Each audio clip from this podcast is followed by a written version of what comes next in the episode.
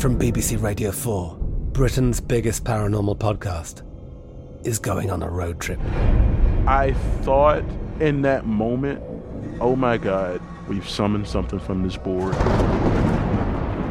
This is Uncanny USA. He says, Somebody's in the house, and I screamed.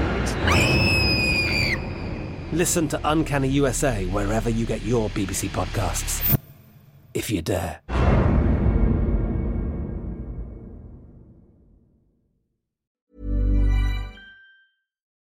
Everybody, and welcome to Dan Snow's History Hit. I've got a treat for you this time. I recently went down to the banks of the River Thames to go mudlarking. Mudlarking is what we Brits call the eccentric band of archaeologists who walk the banks of the Thames looking for objects from our past. Now, actually, I've always kind of wondered what on earth people are doing down there. It looks cold, it looks muddy. But in fact, as Lara Maiklem says, who's a famous mudlarker here in the UK, the Thames is one of the most accessible and one of the most remarkable seams of archaeology anywhere in the world. 2,000 years of history, rubbish dumped into that Thames by generation upon generation, and much of it there visible because it's scoured away by the two tides each day that come in and go out and uncover gems. I went down just for the lockdown uh, on a beautiful cold winter's day, and Lara and I found some amazing stuff. Still here on this podcast, and we found a singed roof tile from the 17th century that we dared hope might be a piece of evidence for the Great Fire of London, which roared on the banks of the river right on the spot we were at. We found a piece of Roman glass, we think. We found a 1750s coin, and 1750s are my favourite decade, as a matter of fact. So it was kind of spooky that we found that coin just sitting there in the mud, twinkling up at us as the ebb tide washed it clean of the debris.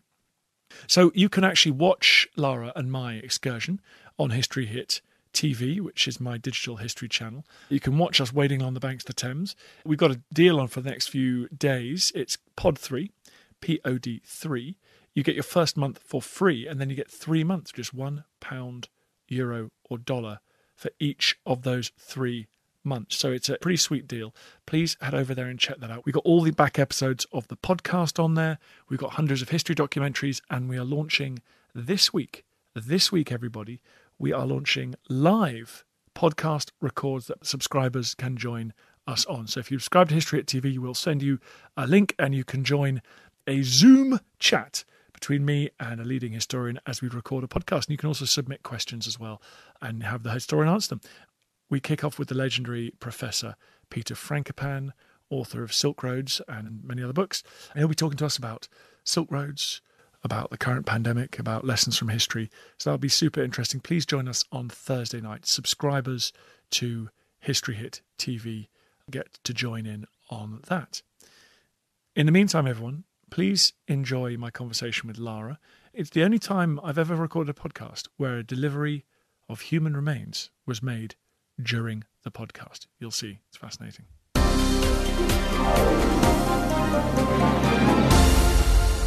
Lara, good to talk to you. That was one of my highlights. Well, it's my highlights 2020. It hasn't been a great year, to be honest. We were lucky. I think our luckiest find was the coin, but we found lots of other things. I think we found a musket ball, didn't we?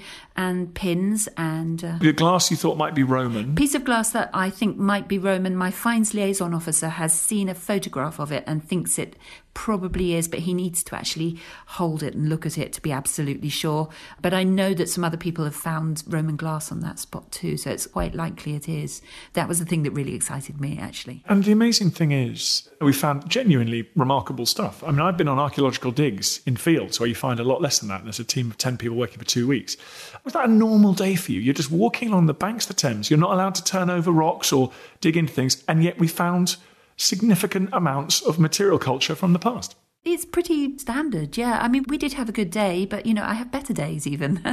I was down there just last week actually, and I was chatting to someone. I looked down on the foreshore, and there was a, this little short piece of worked bone that turned out to be a Roman hinge from a casket or cupboard, and it's actually all got the wooden dowel right through the middle. So, you know, you just never know what you're going to find next. Some days I walk away with nothing though, but we did have a pretty good day. Another highlight was the singed roof tile, possibly 17th century. So we thought maybe Great Fire of London, who knows? Who knows, And then, of course, the coins from, was it 1755 were they from? Well, that one, my favourite one was from. I think it was, yes. I mean, that was in just such beautiful condition. And it was Oh. just tucked into that little nook there that I have to admit, that's a good place to look for coins. They seem to sort of wash into that little area. And I found them there before, but that was a really good. It looked like it had just fallen out of someone's pocket, didn't it? It did. It had Britannia on one side and George II on the other. It came from the the Seven Years' War was happening, so it's the period of history that I know the best and I'm fascinated by. So it just couldn't have been better. I keep thinking, you know, you found it, therefore I refuse to take it home. And I keep thinking maybe I should have taken up your offer. You kindly said, "Come on, take it home." But I'm not a collector, you see, and I think I'd have just put it on my mantelpiece and then lost it. I just think that you know you're someone who is cataloguing and collecting and displaying, and I think it's best that you take things like that. I mean, is that what you'd advise for people that go mudlarking? I'm quite free with the things that I find. You know, if there's someone who's really fascinated by that period in history or it's just something that they just would love and would give it a really good home, I'm really happy to hand it on because, you know, I've got so much stuff. There's no point in it sitting in, in one of my drawers if someone can really take it home and love it. So, yeah, I mean, I suppose the way I see it is really it wasn't mine before I found it. I happened to chance upon it. It's not really mine. I'm just looking after it. I'm a caretaker for its next little bit of history and then it'll be on to the next person anyway. So I'm not precious about my find. So if you want it, Dan, you can have it. Yeah, no, no, it's okay. When you go mudlarking, you're walking along the sides of the River Thames at low tide and you find something. What are the rules about who, that belongs to? There are quite strict rules, actually. Everybody needs a permit to go mudlarking, even if you're just going to walk along and pick things up that you see on the surface by eye. So everybody needs a permit, and you can get those from the Port of London Authority, and anyone can apply for one. So that's fine, that's easy. And with your permit will come a list of rules and regulations. Then it's really important to follow these because, you know, if you don't, it just takes a few people and it starts to spoil it for everyone. So according to the rules and regulations, there are places where you're not allowed to mudlark at all. They're scheduled monuments. Places like Queenhithe Dock, where the Great Eastern, the big ship, was launched, and there's a spot at Greenwich and in front of the Tower of London. Those are scheduled monuments, so they're as protected as Stonehenge. You're not allowed to take anything away from there or even really go on them. The next level of protection is on the North Shore in central London, where we were. You're not allowed to dig or scrape or move anything at all. So you can only pick things up that are just lying there, they've been left by the tide. With a standard permit in other places, you can scrape down just a little way and use a metal detector. But of course, you know, if you are digging little holes with a metal detector, you need to fill them in. You need to be responsible and you need to take care of the foreshore.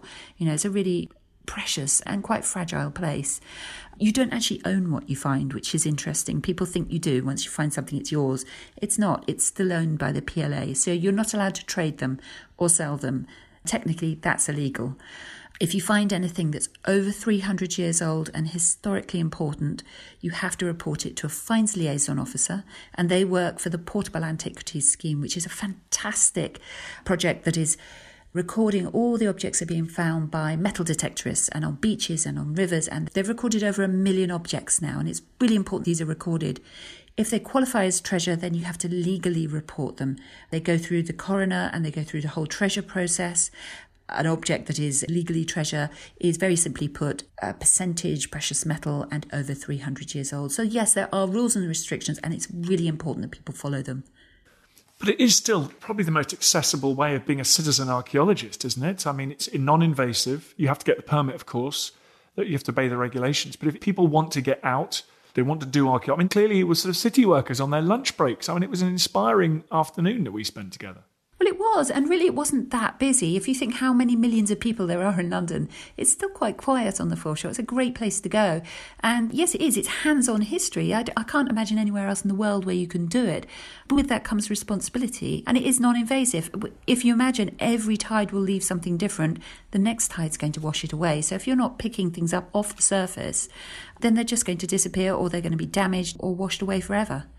How dynamic is that environment? I mean, if we hadn't found that coin or if we hadn't found that musket ball, would it have been swept off by the Thames? The- river's a funny thing. I've seen it move really big things overnight, and I've watched the smallest bit of rubbish, an old bike light that stayed around for months and months.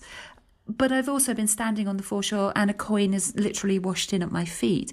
I've dropped things and they've been washed away straight away. So it's a fickle monster, the Thames. It delivers things and takes things away at random. But I think probably a few more waves over that coin and it would have gone altogether because it really was just lying on the surface. Okay, then, sorry to ask the boring questions. What's the thing that you found that you treasure the most?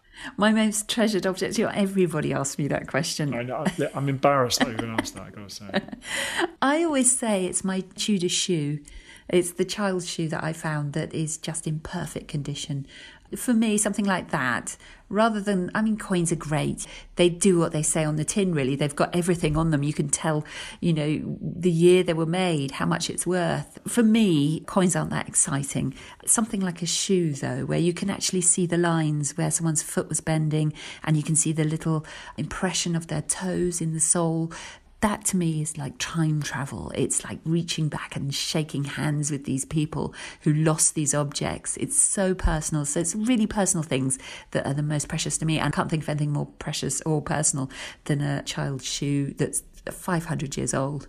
Any of your fellow mudlarkers ever found anything that we think has actually changed our impression of the past, enriched our understanding of what's gone before?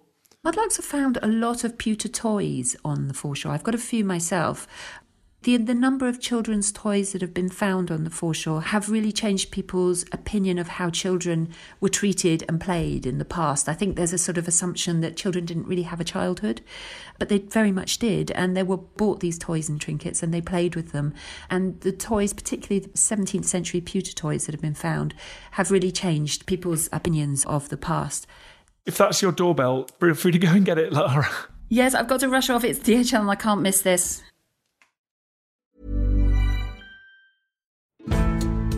Join us this month on Gone Medieval from History Hit. I'm Matt Lewis. And I'm Eleanor Janega. This April, dive into our special mini series. With the help of leading experts, we're tracing the foundations of England by exploring the country's most powerful Anglo Saxon kingdoms. We'll be looking at Northumbria, Mercia, and Wessex, as well as the rulers and their councils who helped shape a nation. Make sure to get every episode by listening and following Gone Medieval from History Hit, wherever you get your podcasts.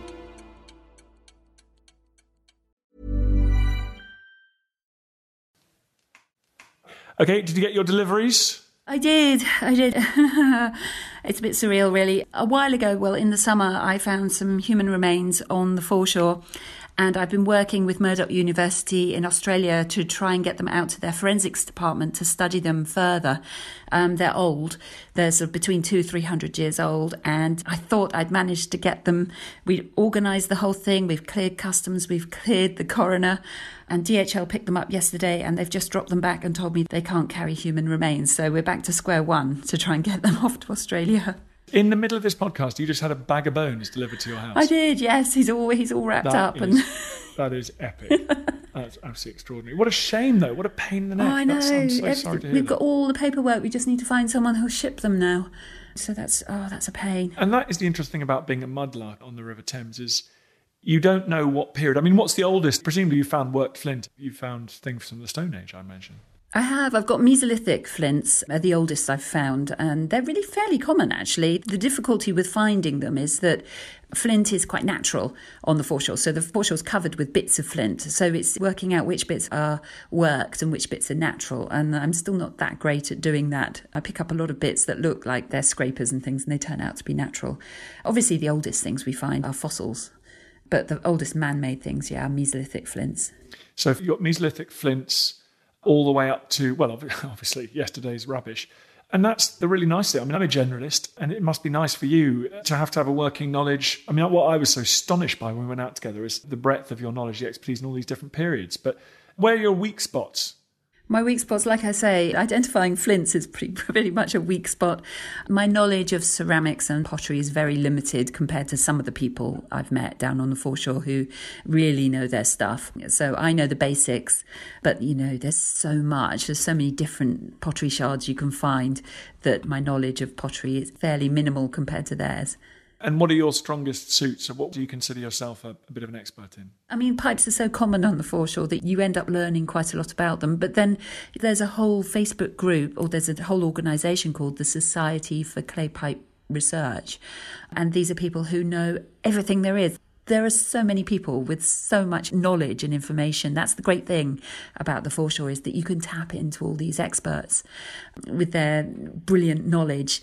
And so, you know, I am very, very general and very, very sort of fairly basic, my knowledge, but I'm gathering a group of people around me who can help me. What do you get particularly? I mean, you've mentioned the shoe, but is there another period that you'd like to find more of, or, or each day is presumably just a new adventure?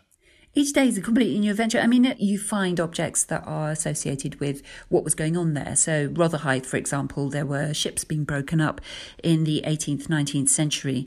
So, a lot of what you find is associated with that, and a lot of the objects you find are 17th, 18th century. In central London, it goes right back to Roman times. So you can sort of direct what you're going to find a little bit by where you go. The objects that I love are medieval objects you don't find that many of them. The Romans left loads behind. There's loads of Roman stuff and there's loads of Victorian stuff. That's quite easy to find. It's that little sort of Tudor medieval phase that I'm really obsessed with, that I'd really like to find more of. And I don't know if that's because I haven't found you know a huge amount compared to the amount of roman stuff i've found but it's just a time in history that i'm interested in and i'd like to find more of does the modern stuff weigh heavily? What have you learned about the river and what we're doing to it today? Every generation adds something to the river in terms of rubbish. The difference being that our ancestors' rubbish is harmless. It's made of bone and clay and glass, and it, that's all going to break down quite naturally and harmlessly go back into what the river's made up of. The problem with what we're leaving behind is that it's not harmless, it's plastic. We're the plastic age. And when you're down on the river and you see the amount of plastic, I mean, for an urban river, it is quite clean. What you're not seeing is what's floating beneath the surface, about a foot beneath the surface. That's where all the plastic bags and the wet wipes are. At Hammersmith, there is an island that's entirely made of wet wipes. So our refuse, our rubbish, is changing the geography of the river in a way that our ancestors never had. And I've stood on this wet wipe island. It's disgusting. When you go out to the estuary, that's where you get these banks of floating plastic. That's where you get all the old buckets and bottles and things like that it's really sad. It's really sad that that's our legacy is plastic. So, you know, it is damaging the environment, our refuse. And that's what concerns me. You know, it's one thing to look on the banks of the River Thames in London, on the site of the ancient Roman settlement and 2,000 years worth of history. But when you go out to the estuary, what do you find? And I always think that a kind of Dickensian, it's an overlooked part of the UK, but all the fancy people living in London, they don't look too far down the South Essex and North Kent coast, do they? It must be rather a wonderful landscape and uh, presumably quite rich in archaeology. Yes, I love the estuary. It's very bleak. It's got that sort of strange, sort of ugly beautifulness about it. It's very bleak, it's empty, it's windswept, there's no trees, there's just miles and miles of mud when the river goes out. But it's an ancient, ancient land. It's where a lot of people landed when they invaded us. The Romans had their kilns out there. There's loads of Roman pottery and Roman kilns out that way when our rubbish changed, going back to rubbish at you know sort of at the end of the Victorian period, when we started to produce things that were essentially to throw away objects. Until then, people actually paid for the right to go through the refuse. After then, when people we started to produce things that were designed to be thrown away, the local councils in London had to buy up swathes of empty marshland out in Kent and Essex to dump London's rubbish. They took it out on barges dumped it by the river, and a lot of that's now eroding into the river. So you get places where you get all this Victorian junk just falling onto the foreshore. And so you find a lot of Victorian bottles and pottery and bits and bobs out there as well. At certain places, you can find perfectly preserved 18th century wine bottles because they've been in the mud, they've been encased in the mud, and they're perfectly preserved, and they presumably were thrown off the prison hulks and the passing ships. So, although you can mudlark out there. It's quite dangerous to mudlark out there because the mud's so thick. Finds are few and far between, but there's some interesting stuff to find out there. If people are inspired by the documentary we made together, which is on History Hit TV, or this podcast, how do they become a mudlarker? The first thing they need to do is get their permit from the Port of London Authority. I think it costs around £80 for three years. Once you've got that, read all your rules and restrictions, look at the maps it comes with and where you can and can't go. And I'm going to interrupt you and read your best selling book. Which read is my called best selling book, Mudlarking, Mudlarking. and just go out there and give it a go. If they get washed away? They need to understand tides and things like that? read up about the tides. The Thames is tidal. It goes up and down twice a day. There are tide tables on the Port of London Authority website. Be really careful. Study the tides. Know when the tide's coming back in. Make sure you don't get cut off. Keep an eye on your exit routes. Go with a friend. Take your mobile phone. The foreshore is slippery. There are nails and there's glass. Wear sensible footwear. Let people know when you're going, when you're going to be out there, and respect the foreshore. Don't start digging holes in it and things like that. Be respectful. Pick up what you can see. Only take what you want. You don't need a bag of clay pipe stems. You just need maybe need a couple. Leave the rest there. Be respectful and enjoy it. Maybe post your finds, the things that you find on my Facebook page and my Instagram page. Keep in touch with other mudlarks. Find out what they're finding as well. It's, there's a great community out there. And lastly, remind me why it's called mudlarking why it's called mudlarking. That goes back to the Victorians. Do you know? I don't know. Nobody really knows where the origin of mudlarking comes from. The very first time it was mentioned was at the end of the 18th century, with the, these groups of really the poorest and lowest of the low, scratching around for whatever they could find on the foreshore to eke a living. And they went through the Victorian times. There were armies of little children and old people and women trying to find enough to keep them out of the workhouses. It's a name that we've adopted from them, and really, we're just hobbyists. We're very lucky. We don't have to do it to survive anymore. I don't know if you'd survive if you suddenly got banned from it. I'd be worried about you. Would you? I'd be worried about me, actually. I'm a much nicer person when I come back from the foreshore. There's something about leaving that foreshore, which is in your own little world, and then climbing out in your wellies and your mud covered overalls, and you're standing in the commercial, corporate, financial heart of one of the world's great cities, and people whizzing around you, and you have to readjust every time. It's just a magical moment, isn't it? It is. It is. It's two worlds in London. Thank you very much for coming on the podcast, Lara. And please take me again one day. Of course, you're very welcome to come. I feel the happy history on our shoulders.